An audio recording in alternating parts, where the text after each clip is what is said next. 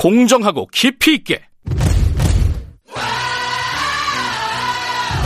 오늘 하루 이슈의 중심.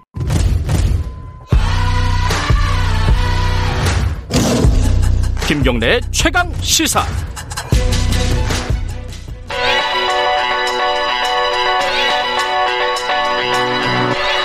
최강 시사 김수민의 눈. 네, 김수민 어, 정치평론가 나와 계십니다. 안녕하세요. 네, 반갑습니다. 계몽군주란 무엇인가? 네. 유시민 작가의 네. 얘기를 갖고 오셨는데 이게 어 이게 참 어렵네요. 이게 이 얘기는. 네, 그. 북한에서 사과를 한 것을 두고 유시민 예. 작가가 계몽군주 같다라고 음. 평가를 했는데 여기에 대해서 또 비판들이 있죠. 계몽군주가 아니다 폭군이다 뭐 이런 얘기도 있는데 음. 근데 양측이 다 계몽군주는 좋은 것이다라는 전제를 깔고 있는 것 같아요. 아하. 예, 그래서 계몽군주는 진짜 좋은 건가 예. 이걸 가지고 좀 얘기를 해보겠습니다. 이게 사실은 세계사 시간에 잠깐 배우고 말 말은 것 같은데 저도 네. 이게 계몽군주가 뭐예요 정확하게? 이 계몽군주가 좀 잘못 쓰이고 있는 게 왕 같지 않은 왕? 약간 이런 의미를 담고 쓰이는 것 같아요. 그래요? 예, 근데 음. 여기서 개봉군주는 분명히 이제 절대군주를 얘기하는 거거든요. 아. 예, 뭐 영국이나 일본의 그 입헌군주라든지 음. 또 부탄의 왕처럼 스스로 절대 권력을 내려놓는 이런 경우가 해당하는 것이 아니라 주로 이제 번역될 때도 음. 정확하게는 계몽 절대군주 이렇게 번역이 됩니다. 그럼 일반적으로 생각하는 절대군주하고 계몽군주는 뭐가 다른 거예요? 계몽군주도 절대 군주인데 이제 예. 절대 권력으로 근대화에 맞서는 게 아니라 근대화에 이바지하는 사례들을 음, 주로 얘기하거든요. 네. 대표적으로 프로이센, 에, 프리드리히 2세 같은 경우가 이제 어, 독일 내에서의 프로이센의 패권을 확보한 음. 군사 강국을 만든 군주인 동시에 또 인간의 보편적 권리도 어느 정도 신장시킨 그런 음. 군주였습니다. 고문을 근절시켰다라고 하는 그런 족적도 있고요. 이 예. 부분만 보면 김정은 위원장보다 더 나은 게 아닌가 이렇게 보여집니다. 북한에는 프리드리히 이세. 예, 북한에는 아직까지 좀 가혹행위가 남아 있기 때문에 예. 예, 그리고 프리드리히 2세 같은 경우는 뭐 종교적인 관용 정책을 펴기도 했고 보통 예. 교육을 확대하는 음, 그런 정책을 또 펴기도 했었습니다. 그러니까 이게 그 절대 군주, 뭐 쉽게 말하면 좀 독재자이긴 하지만은 네. 어떤 방향은 또 미래를 향해서 서 있는 그런 군주? 아, 좀 어렵긴 하군요, 이게. 그죠? 뭐, 이- 어쨌든 조금 더 절대 군주보다는 나은 평가를 들을 수 있는 거 아니에요? 네, 그렇다고 볼 수는 있는데 예. 좀 같이 유념해야 될 것이 굉장히 특수한 통치 방식이었다라고 하는 점입니다. 어.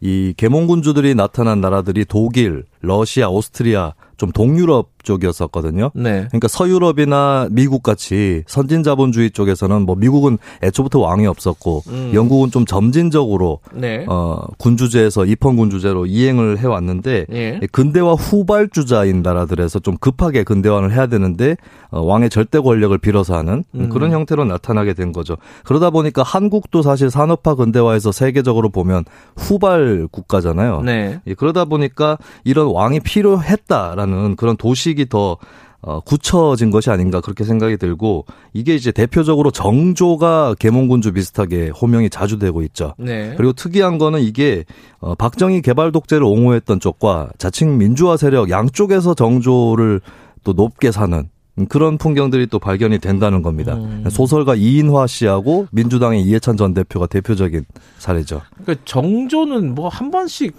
잊어버릴만 하면 소환되는 왕이에요. 현대 네. 정치에서 그죠.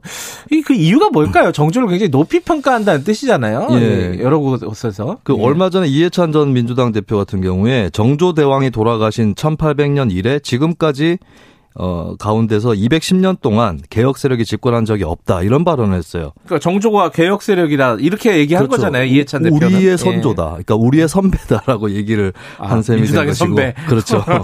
그리고 이제 정유라 씨 대리 시험 문제로 처벌을 받기도 했었죠. 소설가 이인화 씨 같은 경우는 영원한 제국이란 소설로 정조 죽음을 다뤘다가 인간의 길이란 소설로 박정희 신드롬에 일조하기도 합니다. 음. 이인화 씨 논리는 정조의 홍제 유심이 홍제 유신이 실패하면서 박정희의 10월 유신이 불가피했다. 라고 음. 하는 것인데 이 양쪽이 이제 공통적으로 깔려 있는 생각이 정조 그 당시에는 절대 권력을 추구할 수밖에 없었다라고 하는 거죠. 차이가 있다면 이제 박정희는 어떻게 볼 거냐. 요것만 차이일 뿐이지 음. 묘하게도 양쪽이 다 정조라는 한국판 계몽군주에 대한 어, 옹호, 지지를 보내고 있다는 겁니다.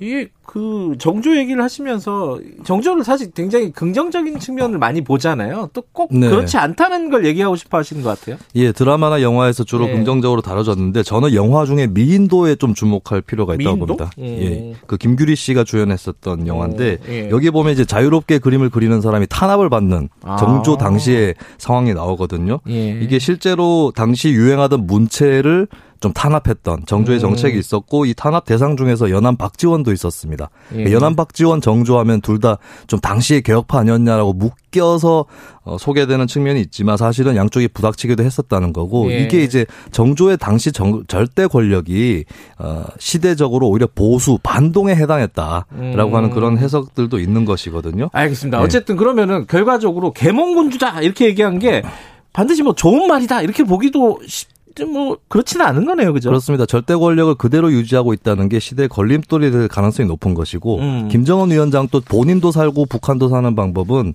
그런 계몽군주가 되는 것이 아니라 음. 절대 권력을 점진적으로나마 해제시키는 것이 음. 뭐 중국이나 베트남도 사실 집단 지도 체제가 어느 정도 돼 있기 때문에 또 개혁 개방을 했던 거거든요. 네. 그렇다면 계몽군주는 절대로 어 김정은 위원장이 추구할 길은 아니다. 이렇게 볼수 있겠습니다. 유시민 작가의 뜻이 정확히 뭐였는지는 모르겠지만은 네. 네. 알겠습니다. 여기까지 듣겠습니다. 고맙습니다. 감사합니다. 김수민의 눈이었습니다. 2분 여기까지고요. 잠시 후 3부에서 뵙겠습니다. 일부 지역국에서는 해당 지역 방송 보내드립니다.